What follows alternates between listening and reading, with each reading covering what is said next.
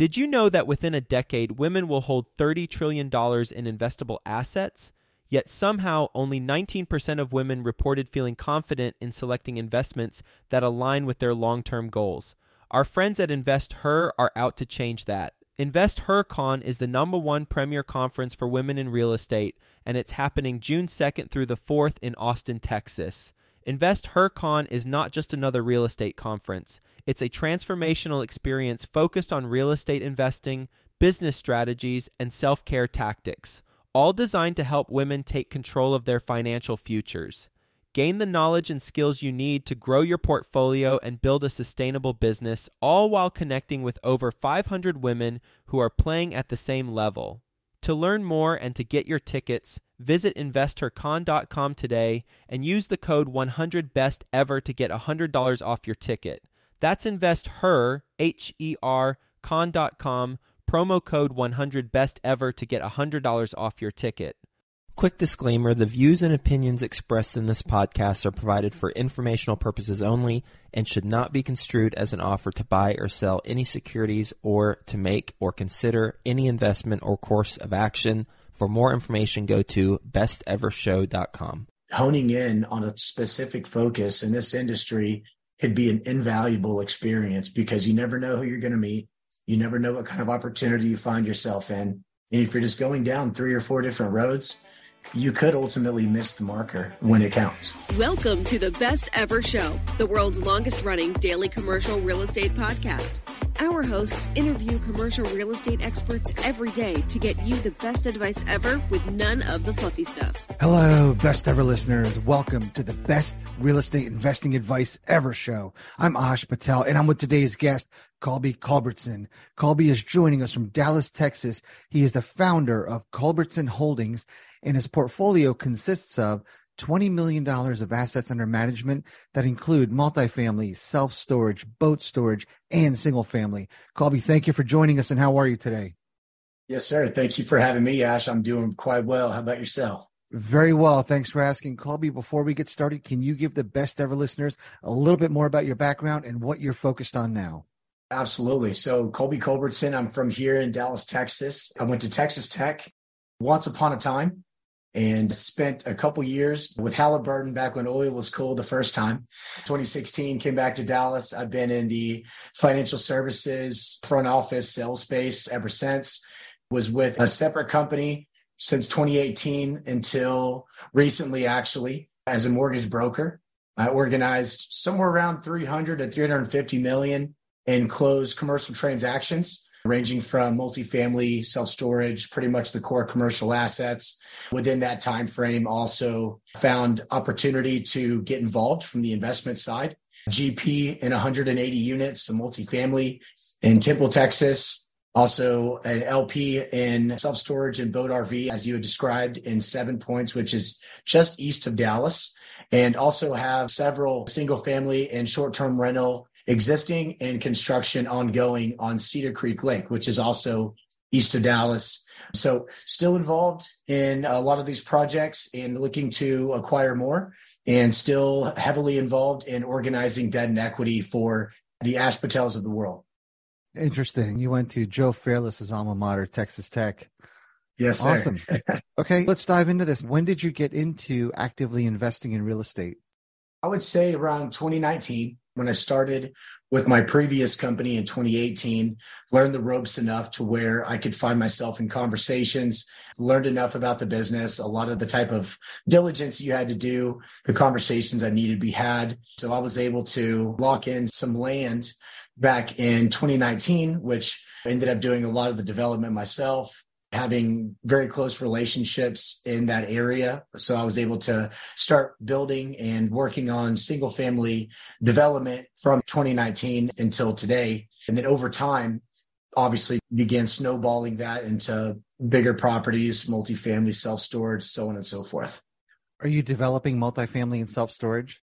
I have not developed multifamily and self storage. However, I have organized and facilitated debt and equity products, you know, pref equity, mezzanine for these things. Being a mortgage broker for the past almost five years, a lot of exposure to a lot of the different projects nationwide at various capacities.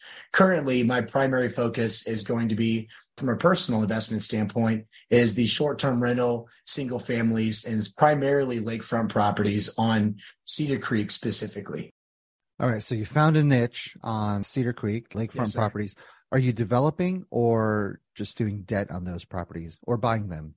I'm developing them. So the land that I had was just under an acre and I was able to develop it to get it completely leveled, get the utilities, which was an easier situation than normal because it was just outside city limits, didn't even need permits. So it made the process a little bit easier than it probably would have in Dallas proper, putting in retaining walls, terrace walls, and then obviously going from concrete, stick and brick, you name it. And then I've done that now. I'm on my second, third, and then under contract on three and a half more acres in a community across the street. You've got a good thing going with the single family development. Why invest in all these other assets? I think, especially as a younger investor in the industry, it's good to diversify. Being on the mortgage brokerage side, being fluent in the process of going through the close process, doing the diligence to identify a viable deal, which is the hardest part. I think just being fluent from multifamily, self storage, and single family, it's advantageous for me and also for my clientele on the mortgage brokerage side, because that is still my day job is to organize debt and equity for investors. So not only do you organize the debt, how do you organize the equity? Do you bring investors to the table? That's a great question. There's a tricky guideline. Obviously, we don't want to infringe on any SEC guidelines. If we are going to participate and help you with the equity, commonly I would need to be a part of the ownership. Very similar, the 180 units, we were able to organize the debt, help with the equity, put together some of the legal documents, the insurance, the management, you name it. But obviously, we needed to organize some ownership just to make sure that everything was taken tide and we weren't dancing on any lines that could be sensitive to us. So commonly debt is going to be my primary focus. We do have some resources that can do mezzanine, preferred equity, things like that. But at the end of the day, I would say the equity conversation is probably the last conversation that happens. That's if it does, because debt is going to be my strong suit, unless I'm obviously going to be a partner in the deal.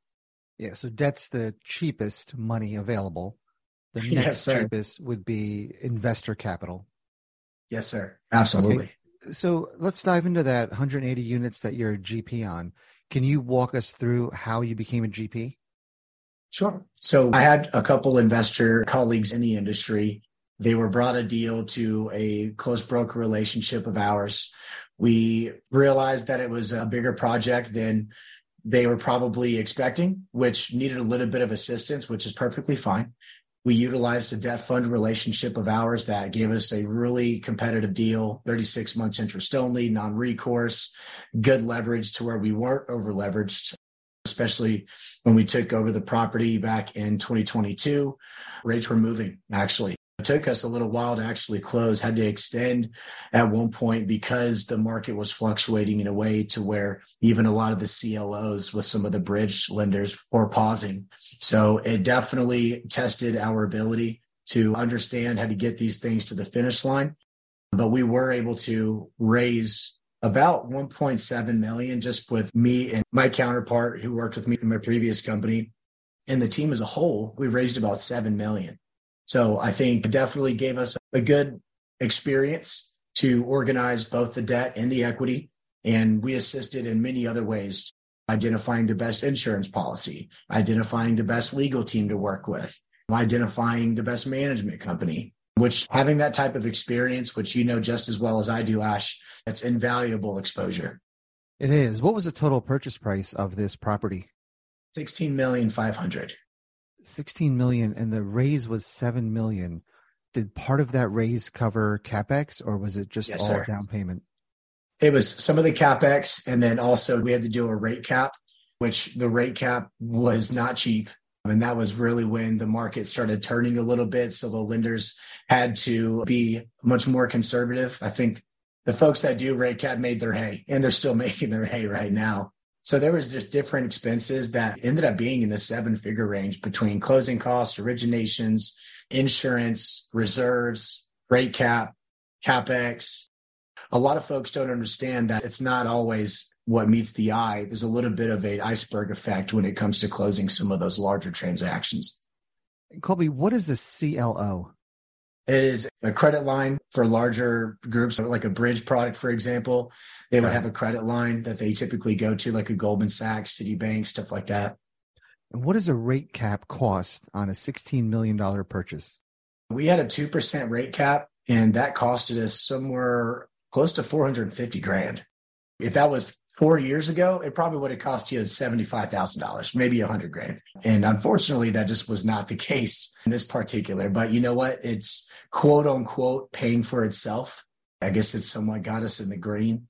So at the time it hurt, but today we're definitely glad that we put it in place. I know some investors yeah. that did even tighter than 2%. That was a smart move. Can you explain what that 2% does? Is it good for the whole three year bridge loan? This would be two years, and then they do the third year on an escrow. What that does is, for example, if you're floating SOFR plus 400, no matter what happens, that's not going to allow you to go 200 basis points above your original spread that you close on, which in today's world, that saved us tremendously from what the outcome could have been. So the maximum it can go is 2% above the initial rate. Yes, sir. And then what happens in year three? In year three, it would have to expire. We would have to get a recap, the pricing of which is unknown today. We still got two years left with that. So, as they like to say, hold on till 25. so, we'll see what happens when the time comes. No crystal ball, unfortunately. Survive till 25, right? That's that's yeah, that's what it is. Survive right to 25. you probably heard that one too, huh? Yeah, that was the big of the best ever conference this year. You were involved in raising 1.7 million. How did you do that? My previous colleague, Brian, he played a major role in that. A big investor pool that we had in my previous company, a lot of active investors, a lot of friends and family he was affiliated with, which really gave us an inside curve to folks that were already very active in the industry any advice I would give, which I don't consider myself somebody that just knows everything. I do know enough to go out there and play the game. And I would say if you have a lot of close connections, whether it's first, second, or third degree, you'd be surprised how many people would be interested to work with you if you have a good deal on your hands. So we just pounded the phones. We shot out a lot of marketing and set up as many meetings as possible. And it doesn't happen overnight, but one of those things you keep chipping at it, keep chipping at it, keep chipping at it. And again, like I told you, Ash, we did have to get an extension just because of what was happening in the market. So it gave us a little bit more time to put everything together. It was a challenge. I would say it was definitely a challenging deal to get done in the environment we were in. But I would say it was probably one of the best experiences from my commercial real estate tenure thus far. Yeah, I love what you said. You pounded the phones. Who was the audience? Was it people that you already knew, or was it people that were coming in through a funnel of some sort?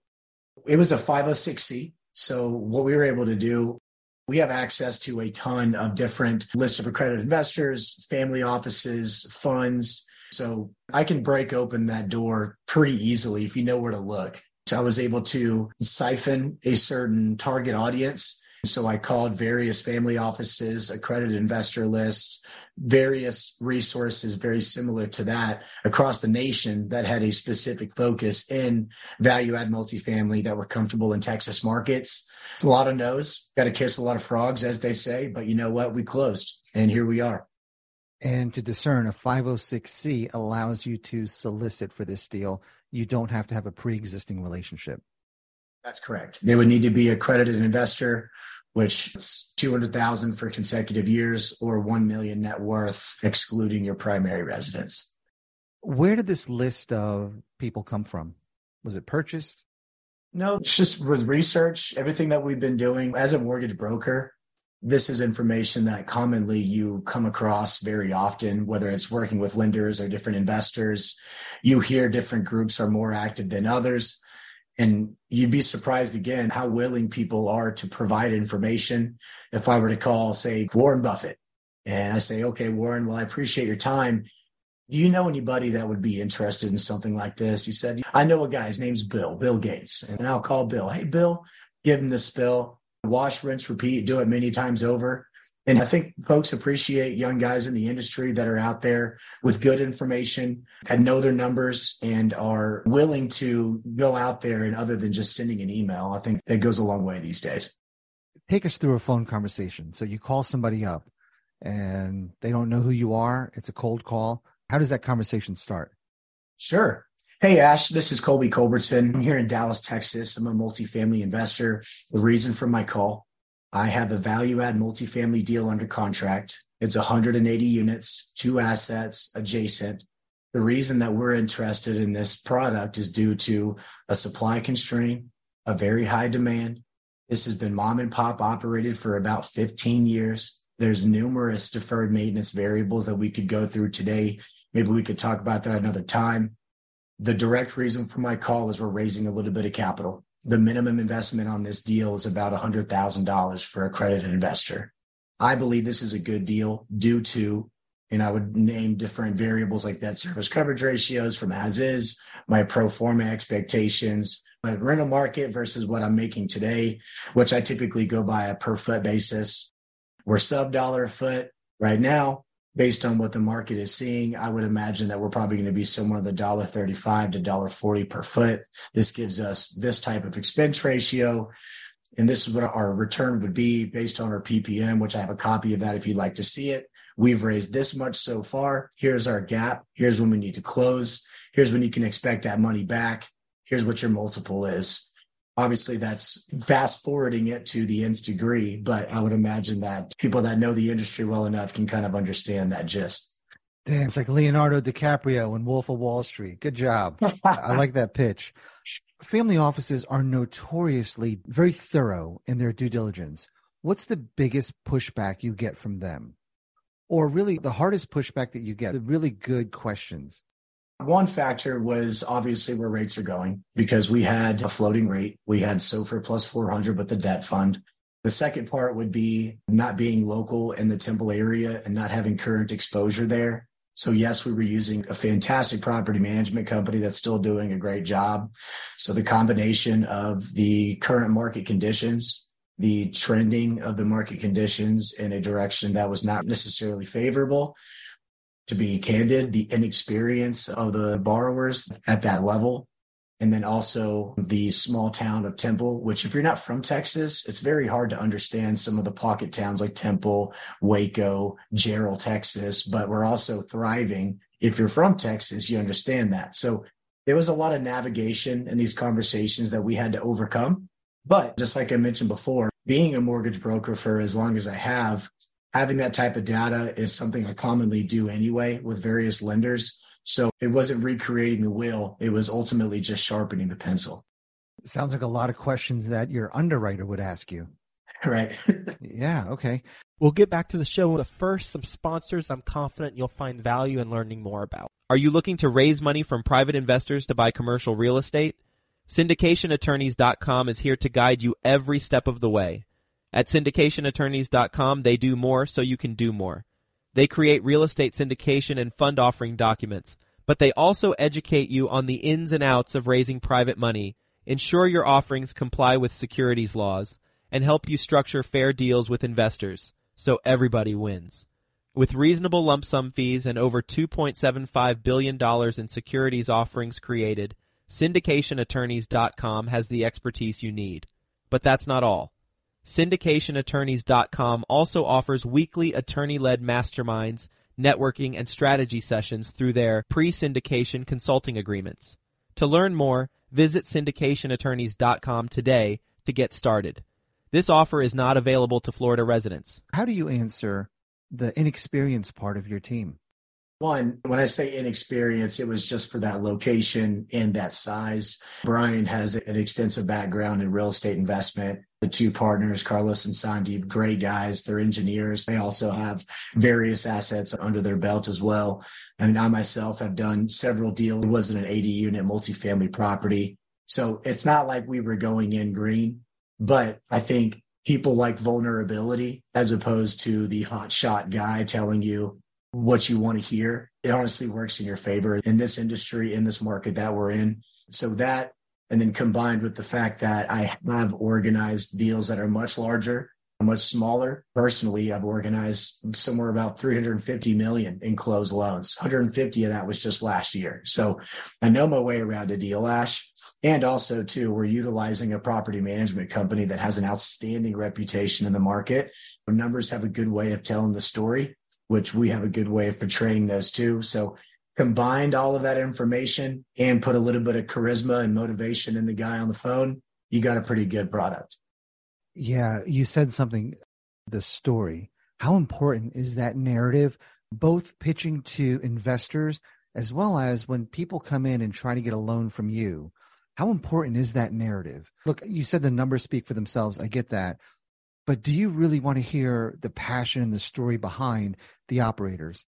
I would say that's a major factor because think of this, Ash. When you get a property that's quote unquote value add, a lot of times you hear the words out of sight, out of mind, took the eye off the ball, not motivated. So when you have somebody coming in, and commonly when people are buying properties, especially multifamily, usually there's some type of value add component.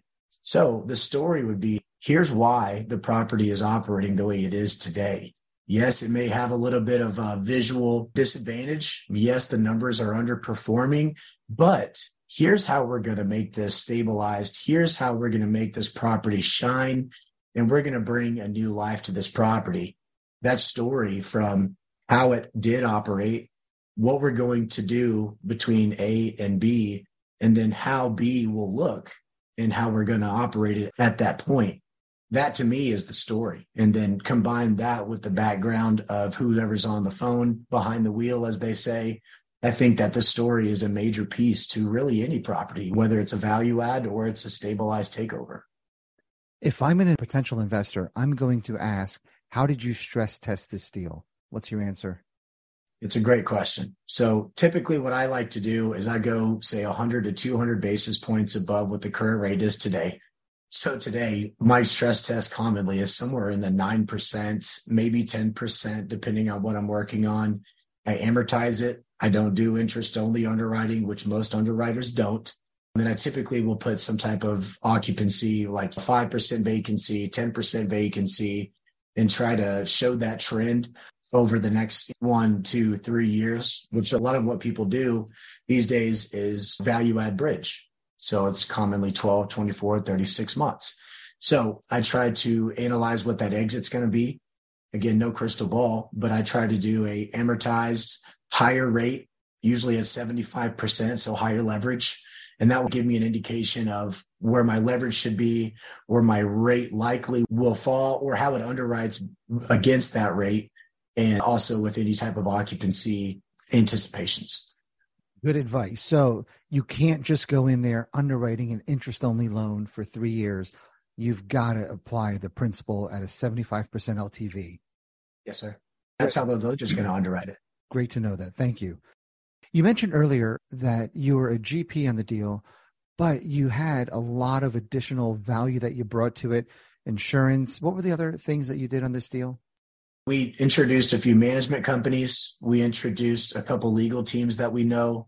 Obviously, keeping a lot of the organization with P&Ls, rent roll, capex, pro forma, a lot of that information we were able to have the bird's eye view, if not in the trenches. So whether I'm a GP or not, Ash, realistically, I'm going to do that stuff anyway. So it was kind of common practice. Any seasoned mortgage broker out there are doing these things per deal. So it wasn't too far out of place for Brian and I to step in and take action on these.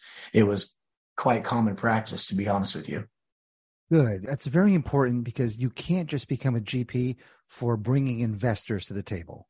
In this case, you're an integral part of the team. You're adding a tremendous amount of value. But very important for the best ever listeners to understand this is that you can't just bring investors to someone else's deal and say, I want part of the GP. That's a no no. Good for you, man. What are you doing to find your next deal or your next partnership? That's a great question. So I'm still agnostic to the type of deal I'm looking at to a degree.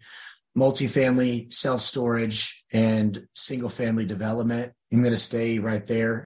If you try to focus on too many things, you'll never get anything done. The whole jack of all trades thing, it works in some things, but in my opinion, If you're going to be in acquisitions, you got to be in acquisitions. If you want to be a mortgage broker, you got to be a mortgage broker.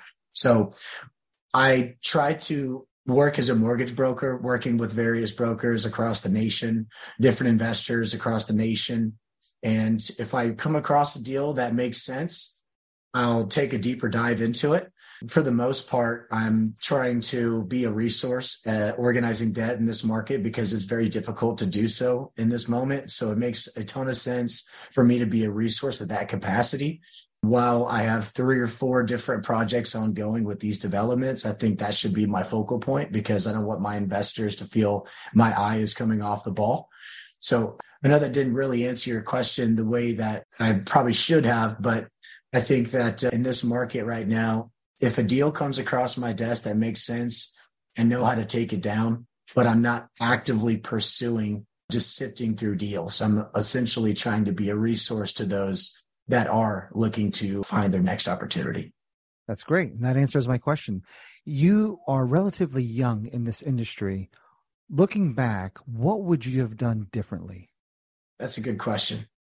If I were to go back, I know it sounds a little bit obscure to say, I would probably be less aggressive when I first got in the industry. When I first got in, a little bit of a gunslinger. Let's do this. I'll do that. Let's do this. Let's do that. If I would have been able to hone in and be directly focused in multifamily, directly focused in value add, I potentially think I probably could have even found myself into more opportunity. Don't get me wrong. Everything that's happened has been extremely opportunistic, took advantage of a lot of great opportunities and met a lot of great folks. But I do think that honing in on a specific focus in this industry could be an invaluable experience because you never know who you're going to meet. You never know what kind of opportunity you find yourself in. And if you're just going down three or four different roads, you could ultimately miss the marker when it counts. What steps are you taking to hone in on that? As I just mentioned before, I'm really deviating from any other opportunity that isn't value add multifamily or development or value add self storage or development or the single family. The single family stuff from a mortgage broker perspective, unless it's a portfolio or a build to rent community, the return is not enough for the cost of your time. That's the biggest variable that people don't understand. Your time is the biggest variable in anybody's book of business. And doing single family from a mortgage broker perspective just doesn't make sense. So I do focus specifically in multifamily and industrial properties when it comes to mortgage broker or brokering debt. And then when it comes to getting invested as well, I follow those same guidelines. And I know that still seems like it's a little bit of a wide fairway, but realistically, if you understand the bones to a degree, you can really turn through quite a bit of opportunity once you understand the lay of the land and how to get from point A to point B. What is your best tip for younger people to increase their network? Increase their network. I would say don't be afraid to get on the phones. Email is one thing. You don't want to see my inbox. It's just full. Not everybody I want to respond to. Not everybody's even a person. It's a lot of the automated so much of the funnel stuff out there that you kind of mentioned before. I feel like if you want to grow in this business, you need to get on the phones. You need to get in front of people, go to events. No matter where you live, they're out there.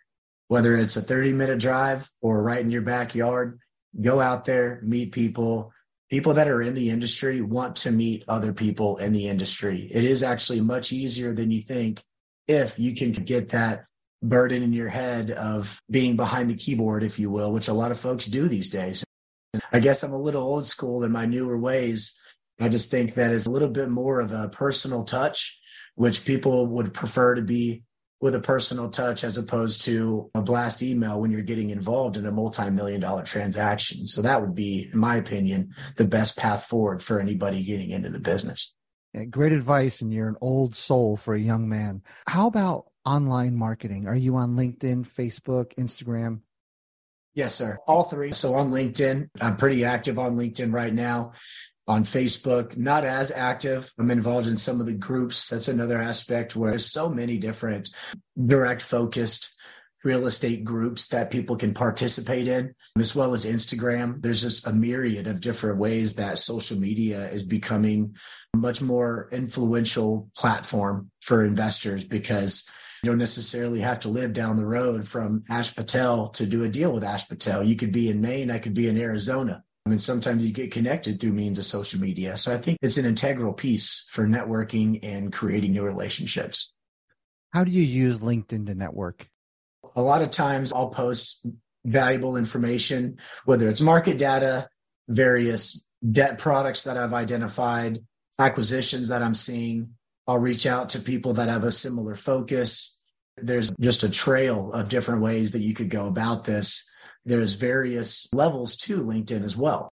Premium, professional, sales navigator, they give you more access to more individuals. You can be filtered to the nth degree that could really identify the finite detailed individuals that you're looking for. Got it. Culby, what is your best real estate investing advice ever? I would say keep getting into deals, keep looking at deals, keep meeting people, whether it's a phone call, in person. I would say just be as involved as you possibly can. Even if it's not hitting right away, it will.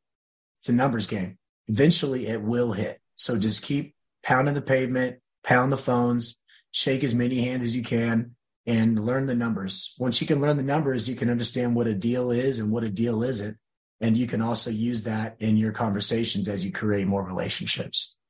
Have you thought about consulting for teams of GPs on sales? Yes, absolutely. I think of all different types of verticals I could pursue, but at the end of the day, still got to keep the lights on. Got to focus on one thing at a time.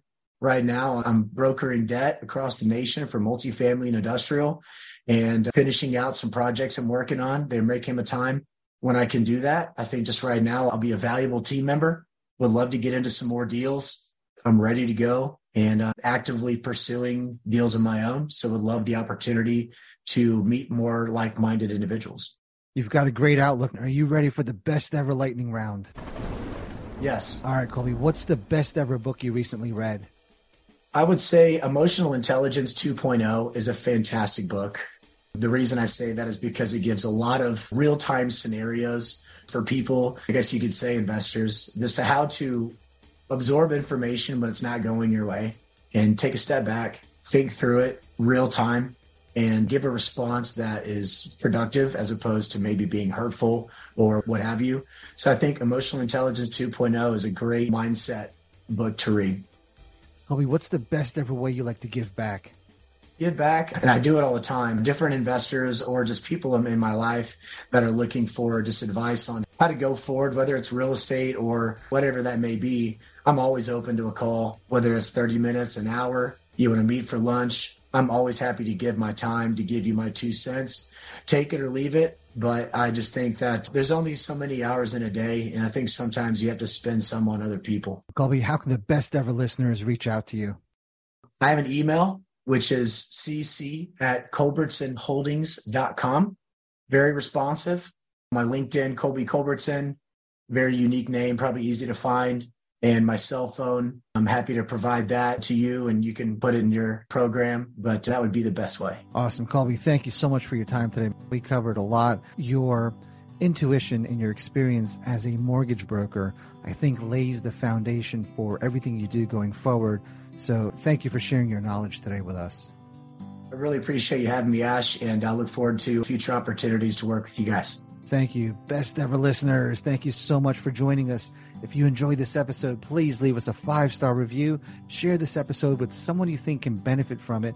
Also, follow, subscribe, and have a best ever day. Hi, best ever listeners. Joe Fairless here again. And one last thing before you go, would you like to receive a short weekly email with proven tips from experienced investors, free tools and resources, and a roundup of the week's most relevant news and best ever content? Well, if so, join the community of nearly 15,000 commercial real estate passive and active investors who receive the best ever newsletter.